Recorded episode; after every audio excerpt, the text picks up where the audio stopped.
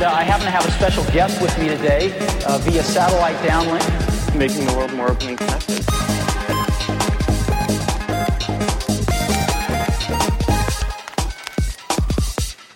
Welcome to the Today in Tech History podcast, where you learn about a few tech related events that occur today, August 30th, from history.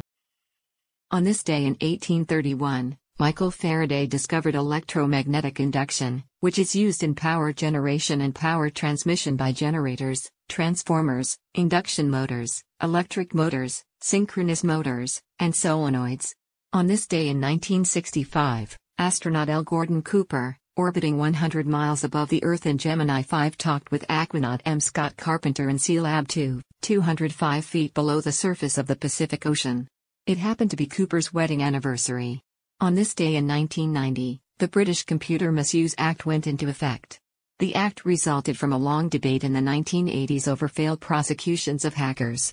On this day in 1997, Marc Randolph and Reed Hastings founded Kibble Incorporated. The service initially let you rent individual DVDs by mail without late fees. There was no subscription service and no streaming.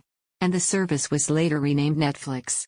On this day in 2003, Nicholas Zennström and Janus Friis started Skype service, the voice-over internet provider that would go on to dominate the space.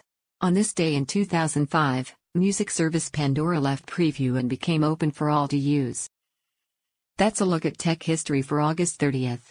If you'd like some more, go take a look at the year in tech history, illustrated by Scott Johnson. You can find it at tommerrittbooks.com.